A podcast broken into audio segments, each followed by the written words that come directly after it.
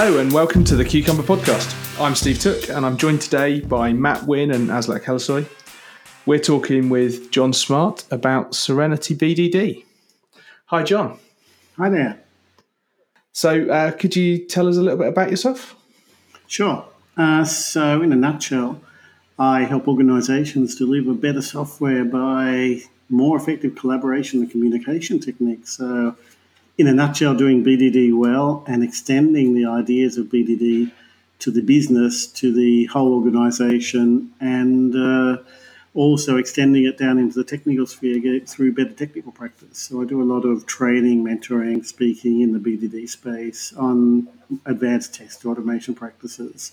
And uh, I wrote a book called BDD in Action, and I'm also the lead developer of uh, Serenity.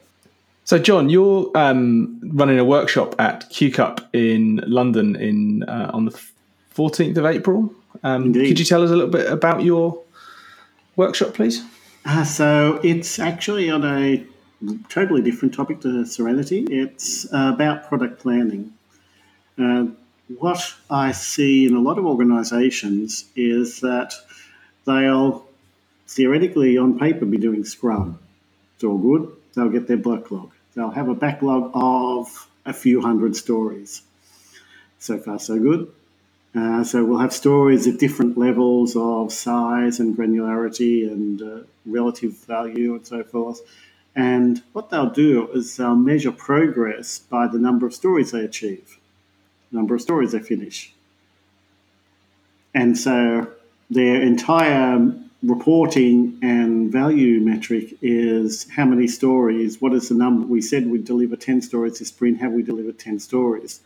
And they'll lose focus on whether they're actually being delivering features, whether they're actually delivering useful, deliverable value. And what this tends to do is it encourages teams, since it's uh, all about gaming the system, everybody wants to game the system if you're judged on the fact that you said you'd deliver 10 stories or 20 stories or 70 stories or whatever, and then you'll naturally look for the fastest way to deliver those stories.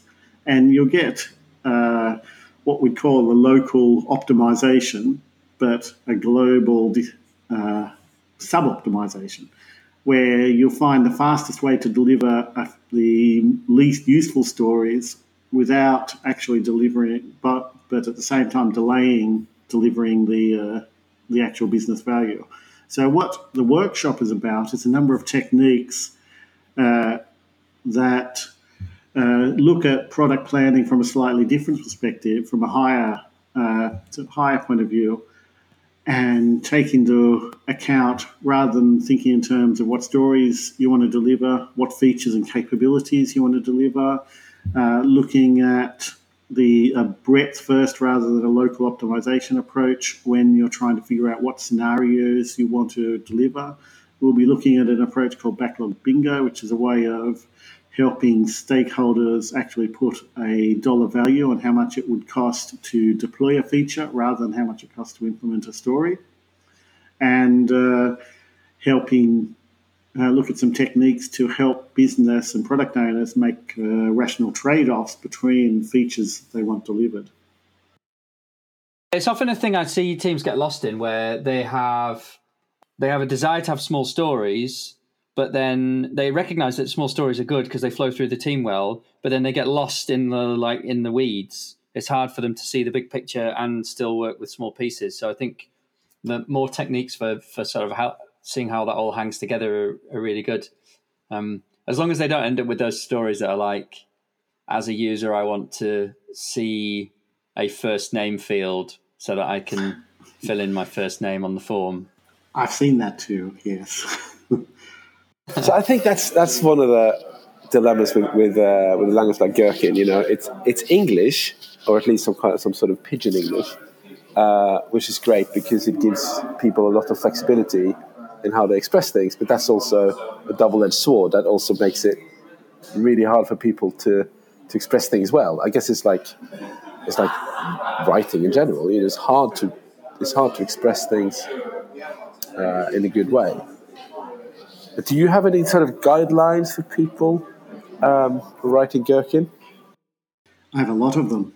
so top three, it's uh, the actual writing gherkin. Uh, I'd say you've got to get the uh, pitch right, so know what it's basically about the level of abstraction. So if you do it too high level, which I find people tend not to, uh, if you do it at too high, then it's not actionable. You can't actually do anything with it. If it's at a too lower level, then you get into the UI uh, centric stories. So I find a good tip, uh, a red flag is if there are any UI interactions, it's uh, it's usually too low level. So you want to take it up a notch. And the way, the thing I tell to testers who say, yes, but how are we going to say that we need a first name and a last name?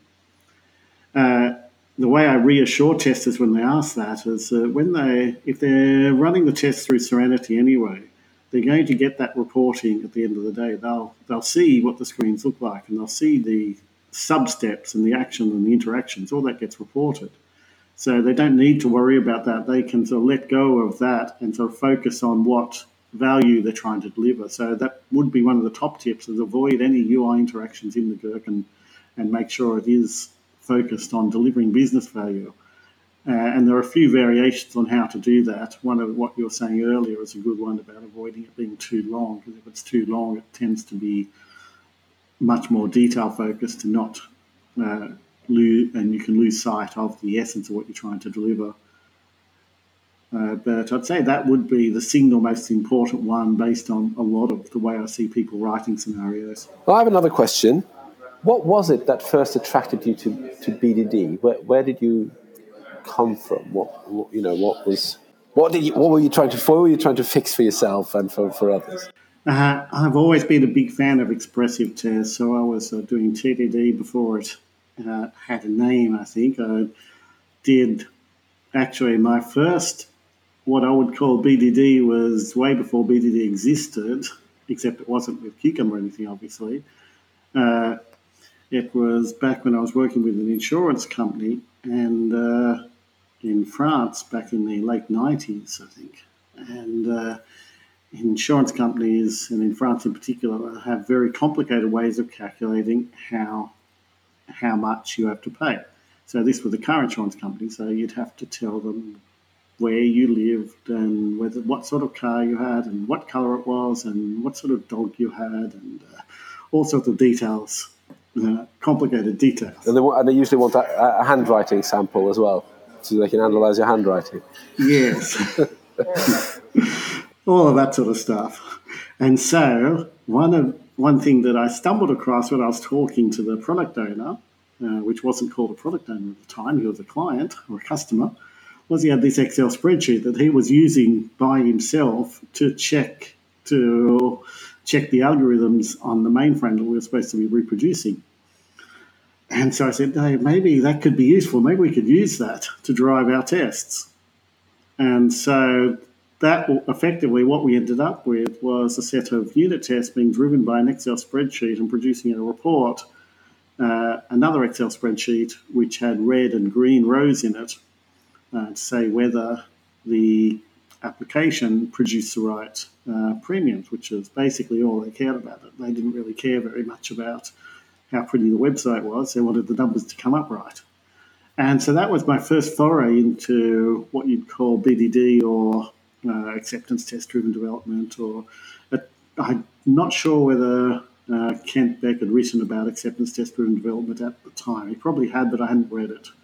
Uh, but it was very early on, and ever since then, I've always been looking for ways to write tests that uh, express things at the business level. And so when I came across BDD, uh, it sort of all fell into place.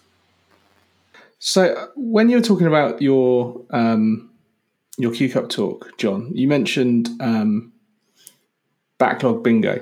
Did you tell us a little bit more about that? So backlog bingo. So Iridium, the classic uh, XP game, planning poker, is fairly commonly used uh, for at a story level. So uh, lets you estimate the relative size to deliver stories. So that's fairly well known. Uh, backlog, bing, backlog bingo is basically a way of generalizing planning poker uh, to a feature level rather than a story level and thinking in terms of dollar investment and relative return on value rather than just uh, story points. So it's a way of engaging with the product owners and uh, in a more at a higher level rather than just at the story level, getting them thinking about what is going to be the return on investment for particular features, how much is it relatively, how much is it going to cost, is it going with, uh, for instance, you you take three previously delivered and deployed features uh, where you have a reasonable idea of how much they cost, not only to build, but actually to d- deploy and get into production. And you compare the features that you've got coming up with them to uh, uh, get a relative idea of how much they're going to cost to, to deploy. So again, it's all about getting uh, stakeholders and product owners and teams to think, uh, take take things up a notch in the reply, the uh, planning sessions and think in terms of return on investment, features that you can deliver, rather than just at a story level, which I find can get very uh, uh, a bit too granular sometimes. And I guess once you're starting to see what the return on investment is, you get an idea of uh, what the investment might be, and you, you get to start creatively thinking about how you can reduce the cost of developing that feature set, what things you can do to get a similar return for doing less work, for example. Exactly. It also it definitely opens up the way to thinking about that because if you know that uh, you know what a feature is worth in rough monetary terms, uh, it does open up a lot of very interesting conversations about how you want to implement it and how much effort you want to put into it or not.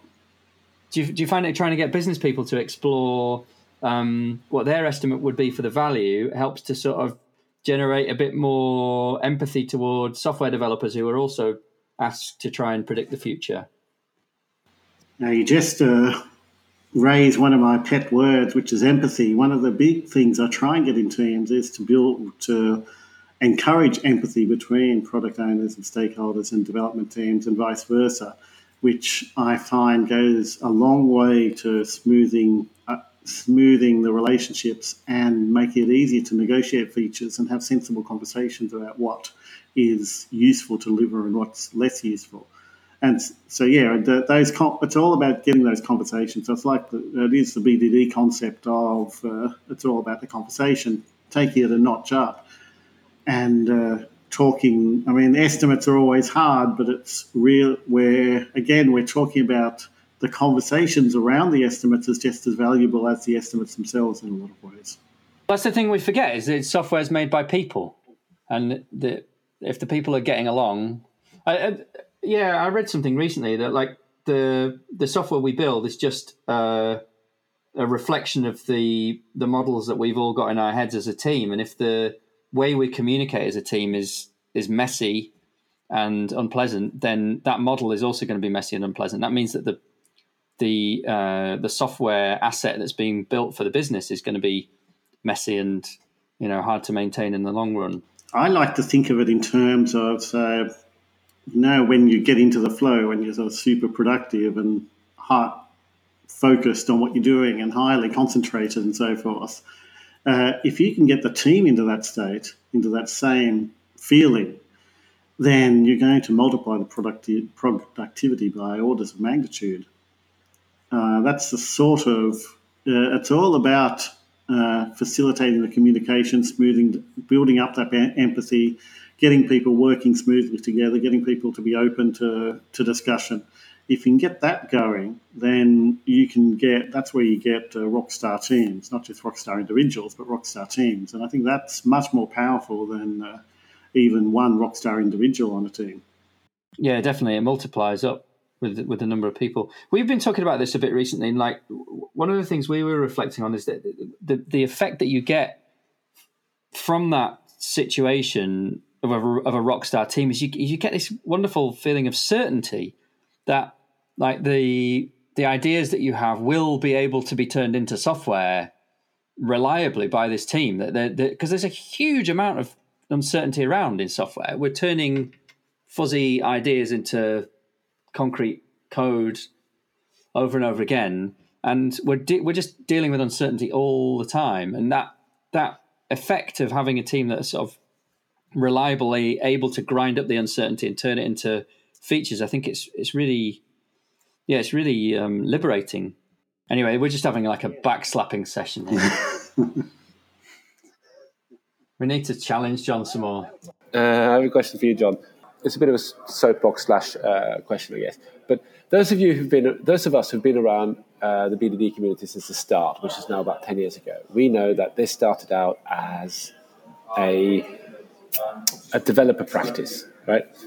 Um, it was it was really meant to bridge the communication gap between developers and business, um, helping people to do TDD, which is development, um, in a better way. And and Dan North, who invented BDD, came up with a whole new basically vocabulary around TDD, just to get that idea to people's head. But then testers discovered BDD and want to be part of the process, which is fantastic. Um, but I see a lot of confusion, and this is where my question comes in. I see a lot of confusion about what the tester's role are in BDD. Um, what do you think it is? What, how can how can testers, traditional QA manual testers, um, be, become part of, of, of the process uh, in a way that's valuable to everyone on the team? Uh, testers, I think, have a huge role to play, but not necessarily in the way people think. Uh, what I find with uh, testers is in traditional, even Scrum Scrum teams where they still have a traditional mindset where it is the testers will test what's been delivered. They're not failing to leverage what the testers can actually contribute in their critical thinking. Testers have this wonderful ability to uh, to rubbish your ideas and find flaws. That's sort of what they're good at. So if you get leverage that at the start, that's what the whole Three Amigos idea is about: getting the testers involved in rubbishing the requirements and playing devil's advocate and trying to spot flaws or potential issues before they become real ones. So I think that's the first really important role that testers have to play.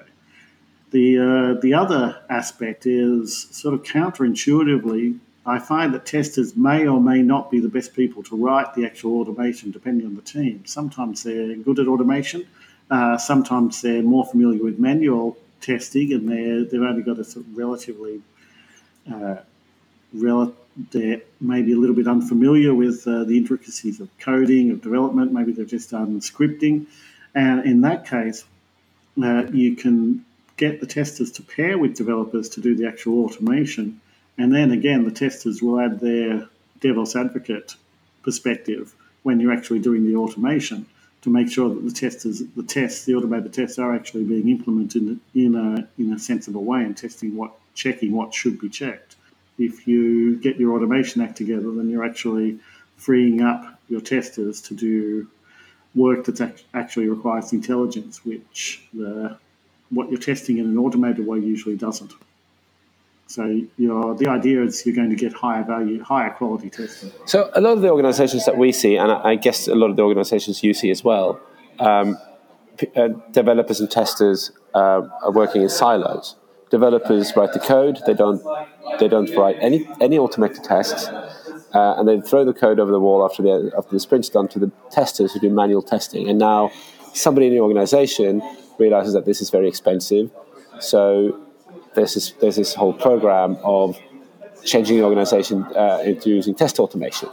But now you have how, how, do you how do you achieve that? Because the developers don't have any test automation experience, and, the, and the testers don't have any test automation experience, and they're not used to working together. Like how how do you what's your how do you get uh, organizations started on this journey?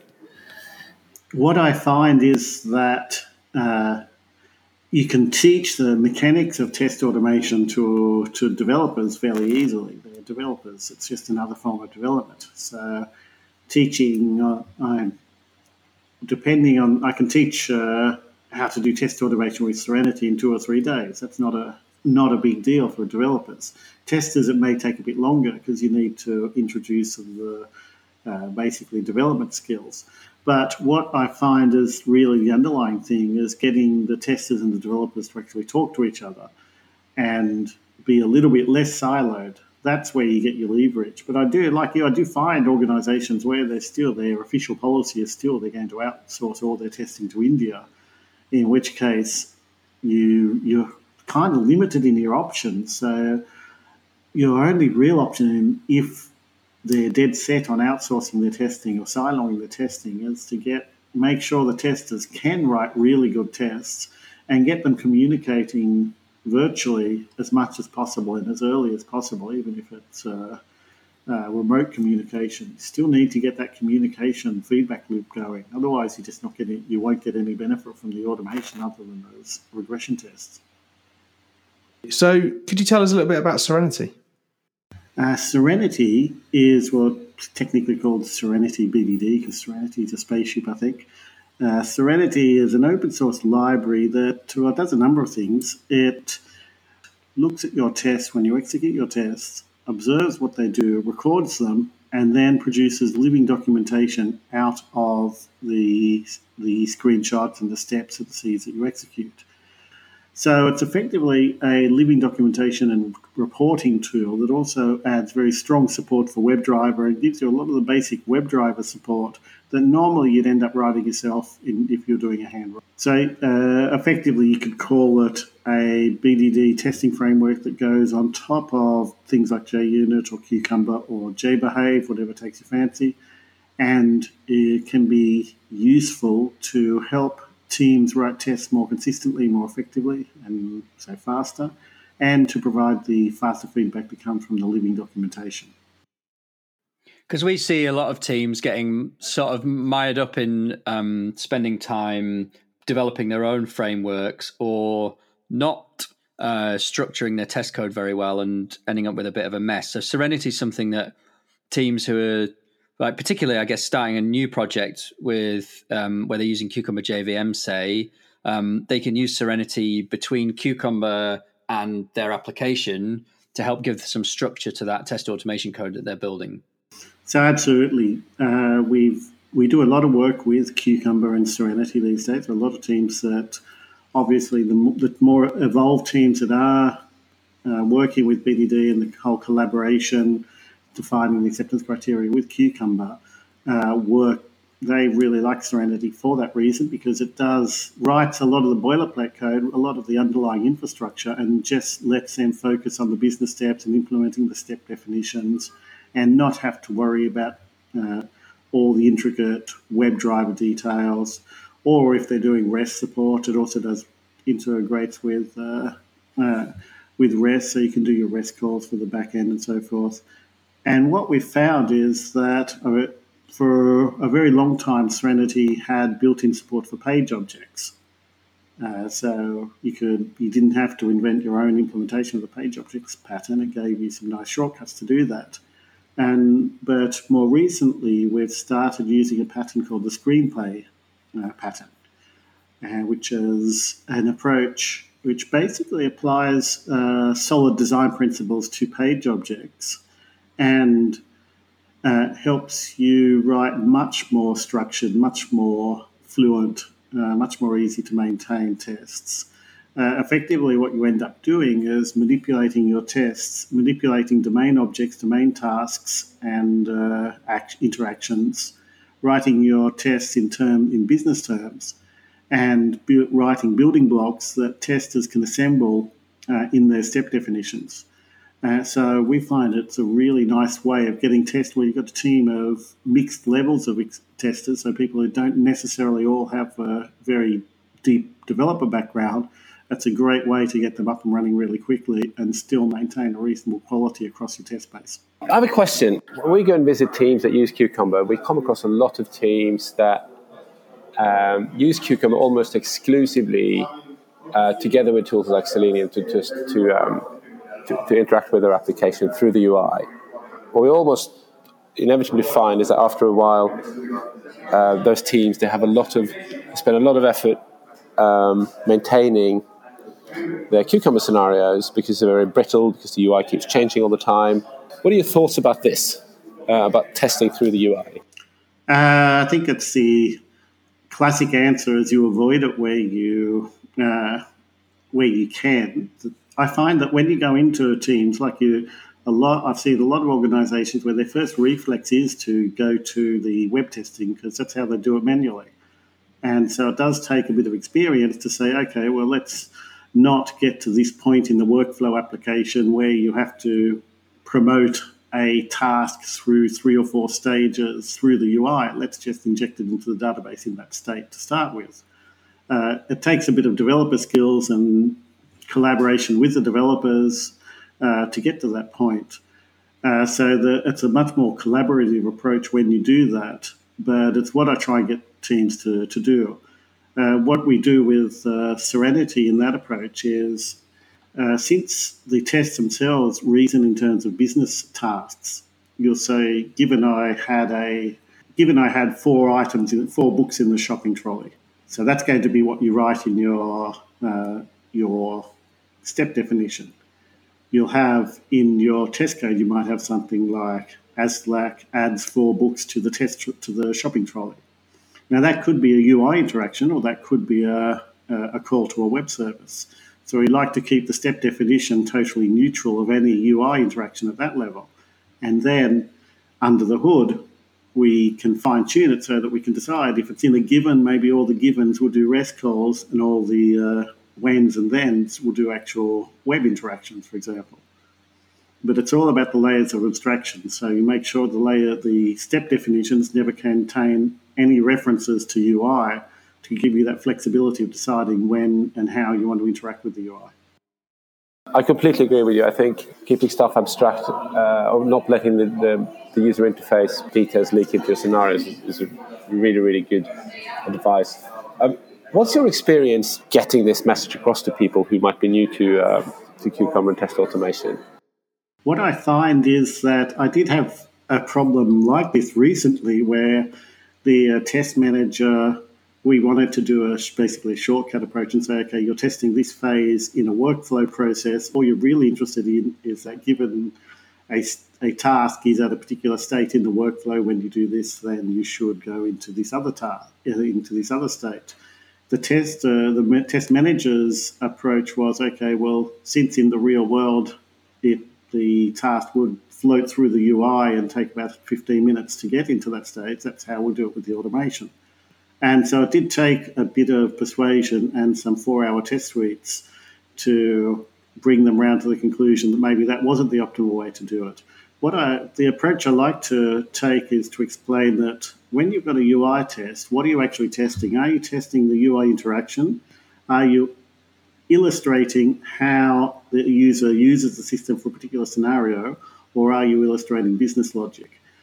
And usually you only really need a UI test for the first two cases. You want, if you're testing something that is a UI logic, then you're going to need a UI test because you can't do it any other way.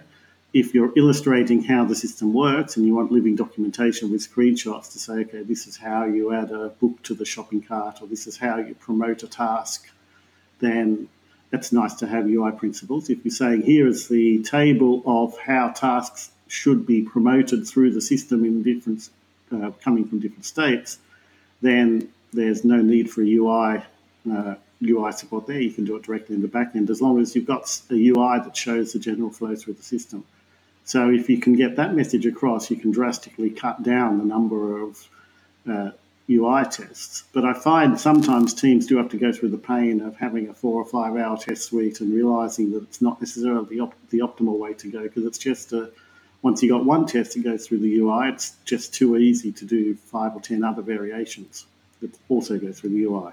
So, could you give us an example of um, how a team using Serenity might get, getting from a story to writing the test to writing the code, how that process works using Serenity? There are, I find that teams, depending on the level of maturity, will use Serenity in two ways. It's probably true of Selenium as well. Uh, if they're still in a relatively immature state of sort of BDD maturity, so to speak, where they're still maybe testing, writing their automated tests, thinking that their automated tests are really regression tests, and writing them after the implementation. Uh, in that case, they're going to specify the acceptance criteria, but they'll probably just be fleshing out the acceptance criteria after the after the story's been implemented.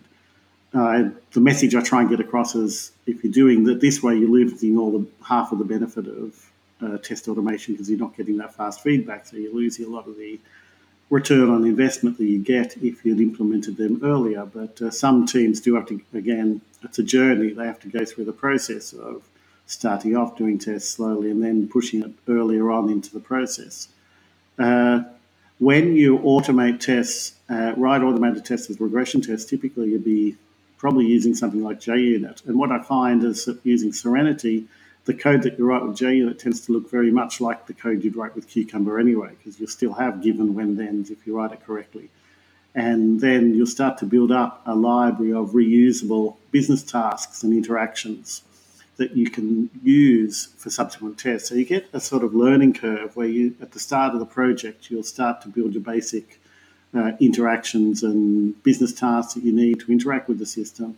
And then as you start to add more stories, you'll end up with dramatically less tasks, you add new tasks you have to add, and you'll end up with doing variations on the themes of tasks that you've already got. Uh, when you move to a more BDD style approach where you are actually automating uh, up front, then typically your uh, acceptance criteria, you'll start to automate them relatively early, even if you flag them as pending. So if you flag, you can flag them in Cucumber as work in progress or pending. In Serenity, it will appear as a pending test, but you'll still have the steps that you need to do it, so you see what it's supposed to do. Uh, and the nice thing about that approach is that Serenity, uh, in its reports, one of the things it does uh, beyond just being a test reporting tool is that it reports on what I call feature coverage. The idea of feature coverage is that a test report will tell you what tests have been executed. But what you're really interested in is what features have been verified and what features haven't been verified. So, feature coverage is the idea that in a particular sprint, you've got a certain number of features that you want to implement. How many of them have you got working acceptance criteria against, and how many haven't you got working acceptance criteria? And so, in your life cycle, you'll end up starting off with a large number of features which are listed as uh, pending, work in progress, and gradually that will get greener and greener as the sprint goes on.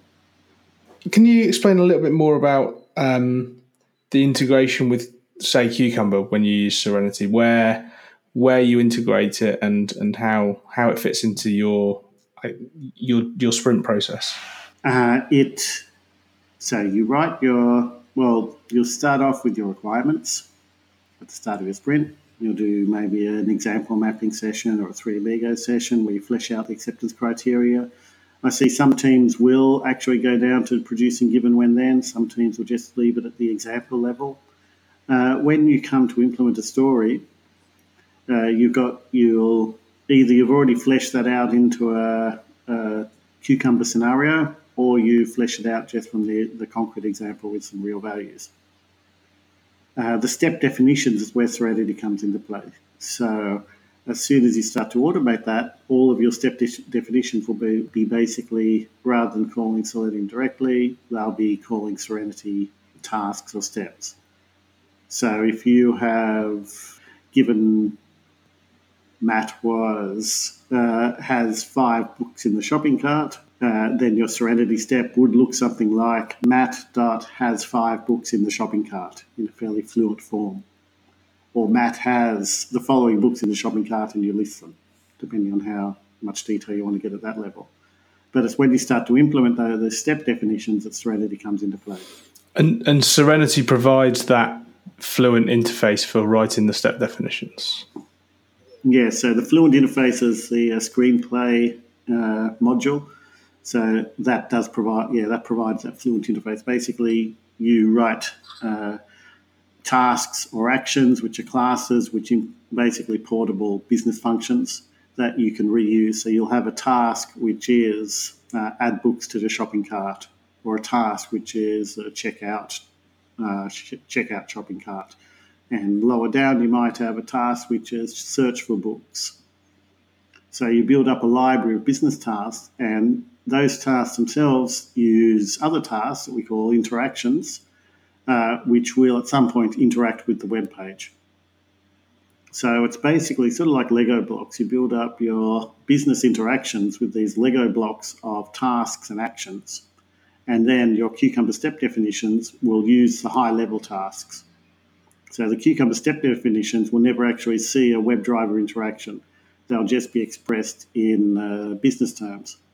So you get that nice layering. That basically we use the uh, uh, task action or role task action model. So you, an actor needs to uh, perform a particular goal to to perform a goal or achieve a goal. The actor is going to have to perform some tasks, and within those tasks, the actor is going to perform some actions or interactions with the system. And so you have that at least three layers of uh, of abstraction to which goes a long way to making the cucumber step definitions more maintainable. Yeah, it's so much better than just a page a page object. It's so much more problem domain focused than a page object. Um, it's it's interesting because the code base that we've been building, um, we've evolved like I think independently. I don't think any of us had really got our heads around Serenity at the time. Exactly the same model as as you have in there of having these different actors to represent the the different people that were performing a, a role within the scenario, um, and then uh, actually, I don't think we'd yet modeled the tasks and actions that they're carrying out as different objects. I think they were still just uh, methods on those those roles.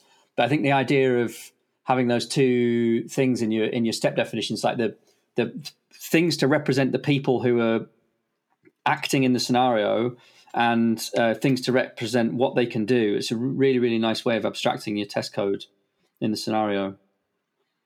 Every language should do it. Absolutely.